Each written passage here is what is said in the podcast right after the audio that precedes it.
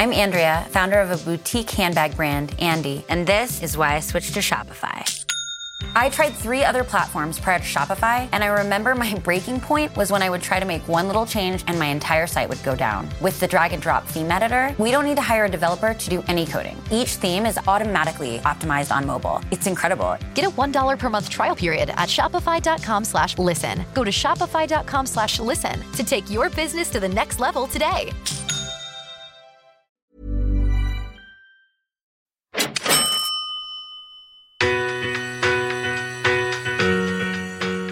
I was uneducated. I didn't know what I was doing. And look, I've had a few fantastic wins through ignorance, and I've had a couple of big losses through ignorance.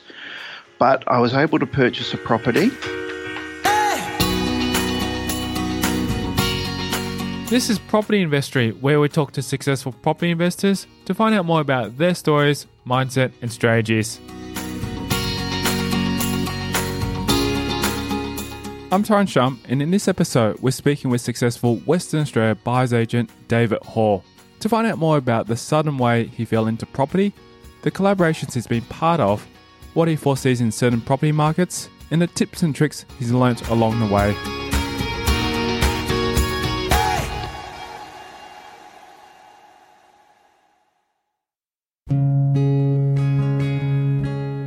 Working as a buyer's agent with Momentum Wealth, and having been in the property field for nearly thirty years, much of Hall's daily life revolves around property. My day's broken up into a few parts. So the first thing is every morning, generally before I get out of bed, um, I'm on real estate dot com and I'm looking to see what's being listed. The next part of my day is talking to clients, solving their problems. Um, I would get fifteen calls a day from clients who uh, have issues, have problems, have questions. Answering those, and then the bulk of the rest of the day is either getting new clients or negotiating properties and looking at properties for clients. Never really staying in any one place for a long time due to his father's profession, Hall shares that his childhood certainly influenced who he is today. My father was military in New Zealand, so every two to three years we would pack up and we would move somewhere within the country and sometimes overseas. So the advantage of that was I really developed social skills, and I think, as you know, we share a very similar, the same coach. It really helped me get over the fear of talking to people and getting over the fear of change, which a lot of people struggle with. So, yeah, that's what I did, and, you know, I've lived pretty much all of New Zealand. Moving around New Zealand, Hall spent his education in a number of suburbs. The weather conditions and the housing conditions in one suburb in particular causing him to buy his first home. Various schools, as every two, three years you're moving around, so mainly Hawke's Bay, Palmerston North and a few other spots as well. But I think the defining moment that really got me into property was um, I was living in a town called Palmerston North, which is famous for just epic amounts of rain. Um, and I had a girlfriend who was studying at the university there, and um, we had an issue where our um, flatmate walked out on the deck. The deck was rotten. She broke her ankle when she fell through it, went to the landlord and said, "Hey, Mister Landlord, can you fix the deck?" And his response was something starting with F and ending with F. Um, in that time in New Zealand, the, law, the laws were very, very pro-landlord. They're not now. Um, and that basically motivated us to go, well, we're not doing this. Why should we take this? And we purchased our first house. Following his university life, Hall ended up working in the banking sector, an area which he admits definitely opened up his eyes to the business and finance world. I ended up working for a bank, um, which was very much an eye-opener in terms of wealth, people and how big businesses operate. Um, and I think one of the things I got out of that was banks don't actually necessarily operate off logic.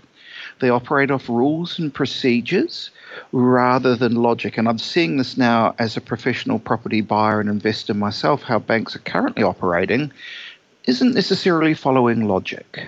While Hall continued to work in the banking industry for a number of years, he eventually moved on to another unrelated but interesting field. I stayed in the banking industry for about four or five years.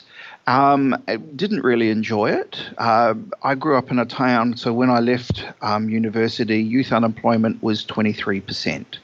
So you took a job because it was a job. not because you liked the job. So what I ended up doing um, was actually getting into the engineering field. Um, I love making things. I love building things. Um, and I ended up leaving that job and getting into engineering. And that was basically brought about by I decided I've had enough of New Zealand. My girlfriend moved over to Perth. And um, as a love-drunk man, I moved over to move in with her. And it was just – and I really got to thank Australia. Um, I basically left New Zealand on a Thursday, job interview Friday, started Monday on double the pay. It was while working in the engineering space that he gained tertiary qualifications through TAFE and became a project manager. I started off on the tools. Um, I had an instance one day where I was looking at a drawing that I was fabricating for something I was fabricating. Went to the boss and said, I'm missing this critical dimension. And he typed it up on AutoCAD and he said, um, it's whatever it was. I asked him, how did you learn to do that? He said, oh, you go to TAFE. Um, it's ninety-nine dollars a paper and, you know, you can claim the mileage um, for going from work to and from TAFE. So I went and I graduated um, at night school as um, a draftsman. Did very well at doing that. And um, one of the projects I was on was designing something called a lime slaking plant. Very uninteresting. Um, but the site manager on that project ended up having a mental breakdown because of the stress that was involved. My boss said to me, well, you're the only other person that knows it. Congratulations on the promotion. You're in the grab the ute. You're driving to site tomorrow. And I turned a project that was losing a considerable amount of money into a highly profitable venture. He said, congratulations, you're never drafting again. Welcome to project management and site construction. Moving between companies, but remaining within the engineering industry, Hall shares the demanding aspects of his job that led to his resignation, and furthermore the sudden job loss he had to face later on.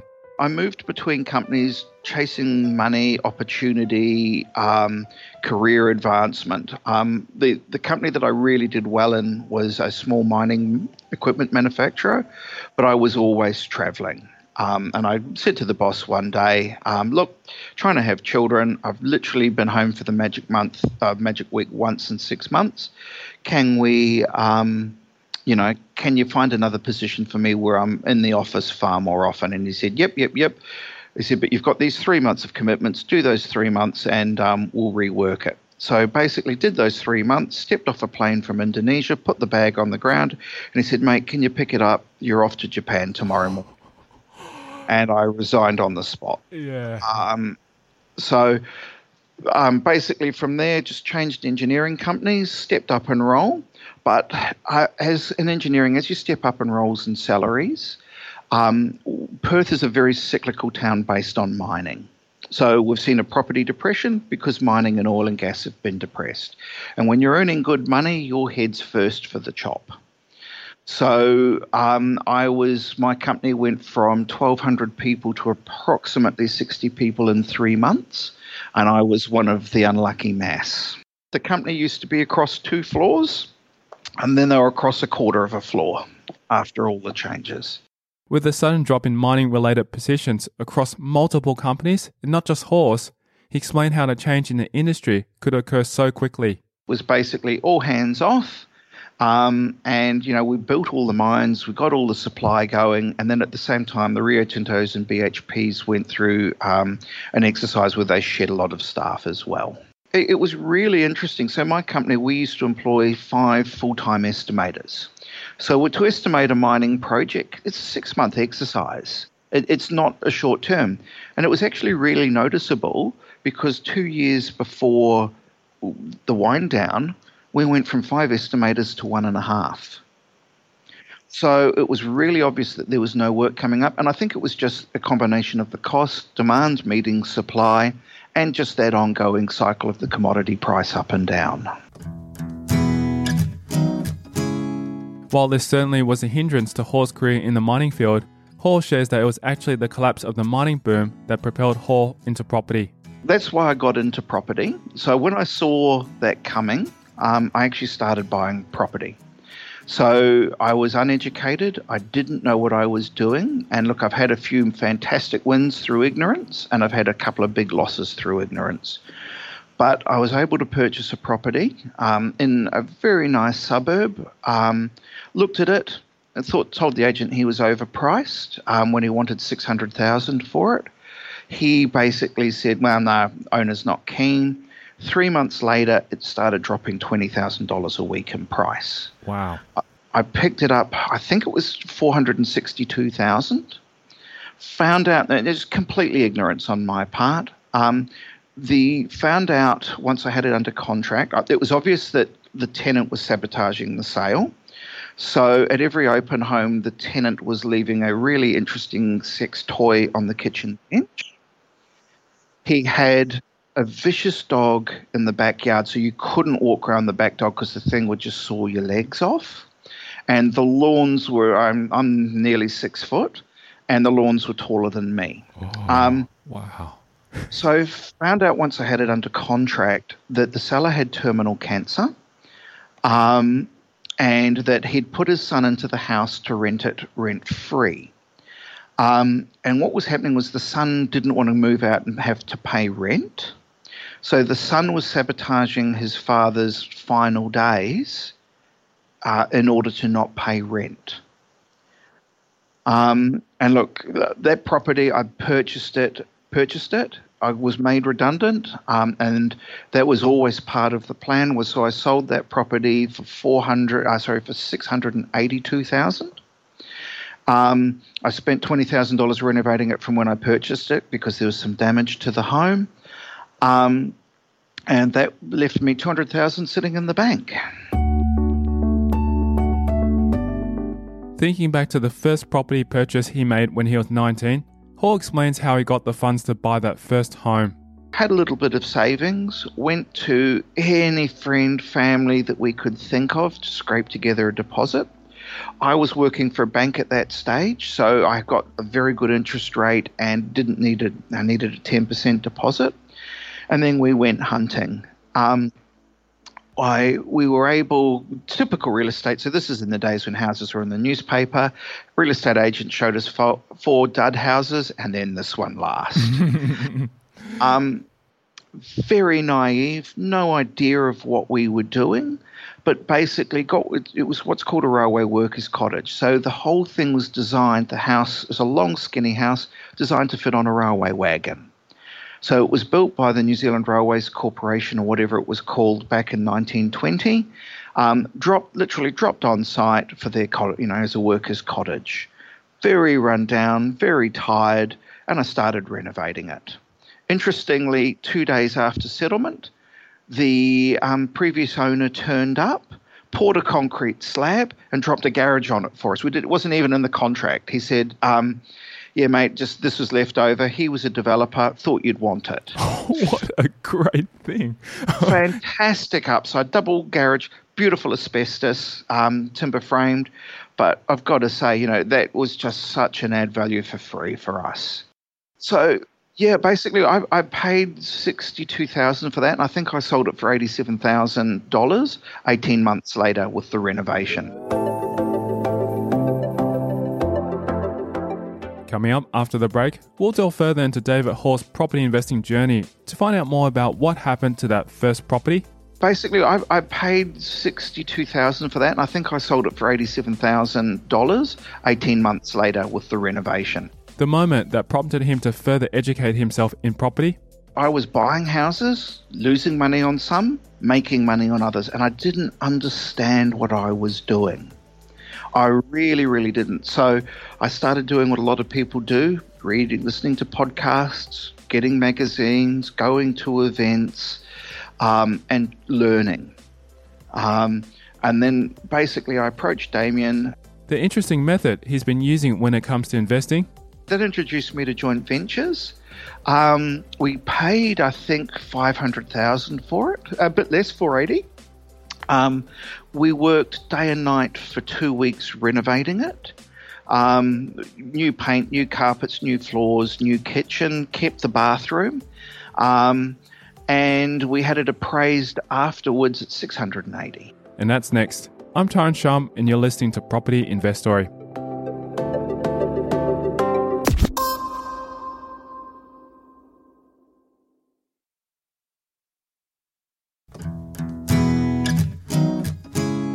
With his first purchase pushed to the back of his mind, Hall explains that it was the property purchase he made during the mining boom collapse that really triggered his interest in property investing. Oh, that wasn't my first, but that was the one that sort of set me up. So I saw the retirement, I saw the change coming, and I put the money into the bank. Um, I spent three months at home not working, and my wife said, "Please go get a job. You're doing my head in." Um, and I basically went to work for Damien at Momentum Wealth. I was buying houses, losing money on some, making money on others, and I didn't understand what I was doing. I really, really didn't. So I started doing what a lot of people do, reading, listening to podcasts, getting magazines, going to events, um, and learning. Um, and then basically I approached Damien. He put me in training for nine months. Um, and over that time, I learned a phenomenal amount more. Adding to this, Hall also explains why else he became more active in buying property and doing property deals. I had a very messy divorce, as some people do, um, and my first wife was very anti-property. So the first home that we purchased, she didn't want me to buy it, but I'd been working on site. I'd made a lot of money. It was just before G S T was coming in. Um, so I ended up purchasing it against her wishes, but I, I could just see the value in it. Um, purchased it, I think we paid one hundred twenty-seven thousand dollars for it, which was a lot of money. Um, when was that? Um, Mid-nine, no, two thousand. Um, and we ended up selling it for four hundred sixty thousand dollars six years later when we separated. Um, I wonder what you would have thought on that after you separated. She actually said to me, "Why didn't you buy a more expensive house?" Following this separation, Hall met a lady who shared his love for property. This meeting leading him to expanding and building his portfolio. I met another lady and she was very pro-property. She'd been in a situation where she'd always wanted to buy investment properties but couldn't because her husband had terminal cancer and uh, his health, I mean, he took twenty years to die of a horrible, horrible... Oh, no, that's sad. And just the instability around his income, they just, they could never do it. So I purchased what I lovingly refer to as my turd. No idea. I bought the property because it looked nice. And the house literally next door was on the market at the same time for the same price. And this was a much, much nicer home. So I paid three hundred eighty thousand dollars for it. Ten years later, it's worth three hundred forty thousand dollars. Ouch. Um, yeah, didn't know what I was doing. And then I purchased that one in Edgewater that we discussed and did really well out of that. And then I did a joint venture with a friend where I found um, literally down the road from my own home. Um, a house that was abandoned, um, was owned by a doctor, um, and we took thirty-four loads of trees to the dump. It was just completely overgrown. So he'd had a works order on him from the council to clean up the site. Being a surgeon, uh, he didn't really want to do that, um, and he ended up selling it. And it was interesting, as we were clearing the trees away, we found a shed we didn't even know was on the property. It was through this collaborative process that Hall was introduced to joint ventures, a business arrangement he could continue to use well into the future. That's how I've grown. So that introduced me to joint ventures. Um, we paid, I think, five hundred thousand dollars for it, a bit less, four hundred eighty thousand dollars. Um, we worked day and night for two weeks renovating it. Um, new paint, new carpets, new floors, new kitchen, kept the bathroom. Um And we had it appraised afterwards at six hundred eighty thousand dollars. Wow. That's and we spent a, about twenty thousand dollars on that renovation. Gosh, that was um, a very good deal there. Yeah, it was a great deal, tenanted first week, and it's always been able to tenant. And the advantage of that property is um, it's got a very high zoning for apartments. And um, I found out through Momentum Wealth that there's a policy in place for that particular house to go to ten stories. It's ten years away. Um, my joint venture partner owns the house next door, and I've got my eyes on the house next door to him because I would like to buy that if I can, if it ever comes on the market, so that once we've got the three sites, we can go yeah, ten stories. While there's certainly a project to look forward to, Hall shares that there definitely were some trying moments in his investing career. I did a joint venture with a personal friend, Um, and we purchased a site that was about to be rezoned from a single dwelling to a quadplex. So the town planning scheme was in. Um, it was a very ordinary home, um, smelt pretty un, unnice. A retiree who was going into care. Market value was four hundred forty thousand dollars. I was able to secure it for four hundred five thousand dollars. And at that stage, the rent on the property was four hundred twenty dollars a week. Fantastic deal, neutral hold, got the upside. And what happened was the Perth market started falling. So that property is today rented for two hundred eighty dollars a week. And the council changed the town planning scheme at the final community consultation. Um, we we thought that when we purchased it, we had an upside look. So we did an analysis. Is what's the worst we can do? So under the t- zoning at the time, we could keep the existing house, subdivide off the back block, sell that back block for two hundred fifty thousand dollars. So that was our worst case analysis. So we did a risk analysis and thought, okay, so if the town zoning doesn't come in, we can keep the house and we can put sell the block at the back. And what ended up happening is the decline happened. And look, that whilst you will hear that the Perth market's fallen twelve percent, that's an average. So this suburb um, has fallen twenty-five percent in value. With such a drastic outcome received from the property purchase, Hall shares what his plans are for the future regarding this particular property. Today it's not worth selling the block. Um, that house is hemorrhaging money. And whilst we definitely have a plan to turn that cash flow positive, we can't because of the serviceability rules. So what we're looking at doing with that site is we're going to construct a five-bedroom, three, we're going to subdivide it into two. On one side, we're going to construct a five-bedroom, sorry, a five-bed, three-bath home and rent that by the room. And we believe today that that will return just under one thousand dollars a week in rent. And on the other side, we're going through the process and the understanding of constructing what's called a NIDS home. So it's a specialist housing for pe- disabled people. Um, we're going through that process at the moment, still don't have enough understanding, but we're hamstrung by capital. That's one. We thought we went in, under market buy, had a plan B if the market fell, the zoning didn't work, but we were caught by a heavily falling suburb. Not wanting to make the same purchasing mistakes again, Hall shares the indicators he now looks out for in regards to a falling market. There's a really good indicator. Um, a rental market precedes a housing market.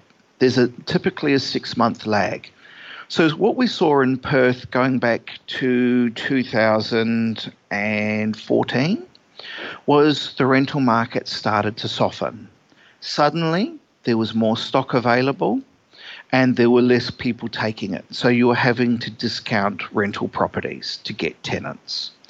You went from being in a situation where you could pick and choose quality tenants to taking a tenant, you don't really want them. Um, and what we've now seen in Perth is a, a rapid change. So um, the market, the rental market in Perth turned in November um, twenty eighteen. And it went from oversupply, oversupply, oversupply to, ooh, undersupply, oh, really undersupply. And now at the end of January, um, our rental market has turned with a vengeance. So uh, th- there's signs that you're looking at. So we're still seeing a sales market where there's more stock coming on than there is buyers, and that's credit. But on the converse, we're seeing um, a rapidly turning rental market. My personal belief is that our rental market, our median price, will jump from three hundred fifty dollars to um, four hundred fifty dollars a week by the end of this year, which is twenty nineteen. That's and that's a big jump because we've seen a lot of landlords permanently leave the market because of the falling house price and pain. And because of what banks are doing to investors, we, if you've got more than two properties, they're really making your life uncomfortable. So I'm getting out there and I'm still seeing investors being forced to sell up in the market, which is putting pressure on rentals, which will put pressure on prices, which is going to do two things. An increasing yield is going to bring investors into the market. At the same time, those tenants that can afford to buy will start doing the maths and going, it's cheaper to own than to buy, I'm going to move. It's a cycle. It's the typical cycle. Shortage of rental properties leads to increasing prices. And, and that's what's happening. Opposing this worst investing moment, Hall thinks to a time where purchasing property just made sense and opened up doors to a multitude of opportunities. I'll give you an example of one. So my portfolio, I've got, if you were to use the most optimistic count, I've got twenty front doors. Um, I want to, I was chasing a cash flow deal for inside my self-managed super fund, um, just because cash flow enables me to buy more properties. So did a bit of market analysis, and everyone's going to think I'm a bit insane, but I decided that Coober Pedy represented a great opportunity to buy property that would cash flow. Um, jumped on a plane, went to town, and while I was there, I met another investor who was also sniffing around. Um, there was only one clear buy in town, which was a duplex pair, or you guys, I think, call them maisonettes. Um, one of the units was tenanted and the dugout, because you live underground in caves in Coober Pedy, um, had had a fire in it and was burnt out. So needed new kitchen, new bathroom, new flooring, new paint, new wiring, new everything. Wow. It's pretty much almost a knockdown. Uh, well, you, it's a cave. You yeah, can't you knock can't. down a cave. True. But it was, it was definitely a start again. And I basically sat down because we ended up, the same agent said, look, I've got this other bloke. We ended up sitting in the same car with the agents as they were driving us around. And I sat down with them over dinner because oddly we were actually staying in the same accommodation. And I said, look, there's only one buy here. If you and I go for it, we're going to drive up price.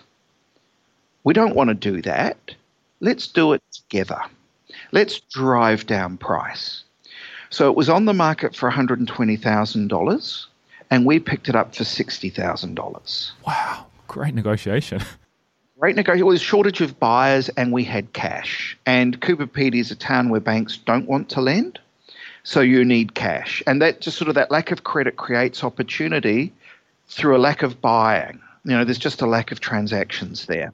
Why is that particular town something that the banks don't like? Um, high unemployment, there's a drug problem, um, and people tend to be highly transitional. So I understand as of today, only Westpac and one other bank will lend there, and they're generally wanting forty percent deposits. Wow, okay, I understand that, yep. Yep. Um, so basically, we purchased it for sixty thousand dollars, and we spent sixty thousand dollars doing a renovation on it. Um We had the real estate agent come through, and she appraised it afterwards at two hundred forty thousand dollars. We put it on traditional rental, um, and because there's only one property manager in town, she's got two hundred forty properties. She can't do her job. So we got despondent with that. We fired the agent, and we ended up putting them on Airbnb. Um, so Gavin runs that. That's his forte. He, so you, you go to the skills. So Gavin hates paperwork. I got to admit, I don't like it either, but I'm better at it than Gavin. But Gavin's really good at running them. So he basically manages the cleaning, the bookings, all of that. Um, and nine months of the year, um, that thing throws off three thousand dollars a month to each of us. Hall adds that it was during this renovation period that Gavin and himself were actually able to land another property deal. After that, um, because it was a, the property's in a super fund, you're not allowed to reside in the property. So whilst we were there doing the renovation, we were living um, in a youth hostel next door. Um, it was just a simple walk across the road. And while we were there, we met um, a bloke whose father was a local, let's call him identity, colourful identity, um, who had the only... Um, hotel site in town, the only one that was left to be developed. ten thousand square metres, top of the hill in Coober Pedy. Um, and his father had died, and there was ten thousand square metres of scrap steel everywhere. Um, his father had passed away, but his mother, who was in his seventies, was on title and on the mortgage. So she'd actually divorced him, but never changed the mortgage over to her husband's name only. Um, the house was a disaster. The council had put a works order on the property to clean up the scrap steel because it was a genuine eyesore. So I tried to get, um, together we tried to get our first vendor finance deal. And it was more of an assumptive finance deal. So we engaged a professional to negotiate with the banks whereby we would assume the debt on the property. We would save her bankruptcy, being a pensioner. Just, you could just imagine what was going through her mind. So we negotiated with the bank for four months to assume, and it was only a small debt, it was only one hundred twenty thousand dollars to assume the debt. Um, and the banks at the end of that said, no, we won't assume the debt, but you can buy it for sixty thousand dollars. And once again, so banks respond to a rule book. They don't necessarily respond to logic. And we were just sitting there scratching our heads going, this is a no-brainer. Well, hey, it's a no-brainer, but wouldn't you just assume the debt and take the risk? You've still got security over the property. But no, they, they wouldn't let us. So sadly, they actually bankrupted her, which was not our goal. Um. And we ended up picking the property for sixty thousand dollars. Despite their helpful intentions, both Hall and his partner ended up adding the property to their portfolio, completely transforming the once eyesore to an interesting source of income. Gavin has done the bulk of the work of this. I'm just a small funder. Um, so Gavin spent the best part of two months on site. He was able through a local contractor to arrange the removal of all the steel. And he converted that from a derelict home to a five-bed, five-bath home. So he's now got that on Airbnb, and he runs that as part of also doing the duplex pair, and that provides about half of Gavin's income. Gavin gets all the money from that because he's done the bulk of the work. I'm only a small contributor to that. But the long-term plan is we're going to um, convert that to a caravan park. Because in the peak tourist season, there's an accommodation crisis. There is not enough accommodation in town. But at this stage, we're just lacking capital to fund and to execute that deal. So, inspired by David Hall's journey, we'll keep the conversation going in a future episode of Property Investory. We'll discuss his strategy. So when I'm buying today, and this will change as competition comes into the market, I'm actually looking to layer strategies into a purchase. I'm not just trying to buy one thing. I'm trying to buy multiple things in a deal. The personal habits which have been contributing to his success? For me, it's the habit of mentoring and staying in touch with people who are, you know, I, I, I like being the dumbest person in the room. All this and more next time in a future episode of Property Investory.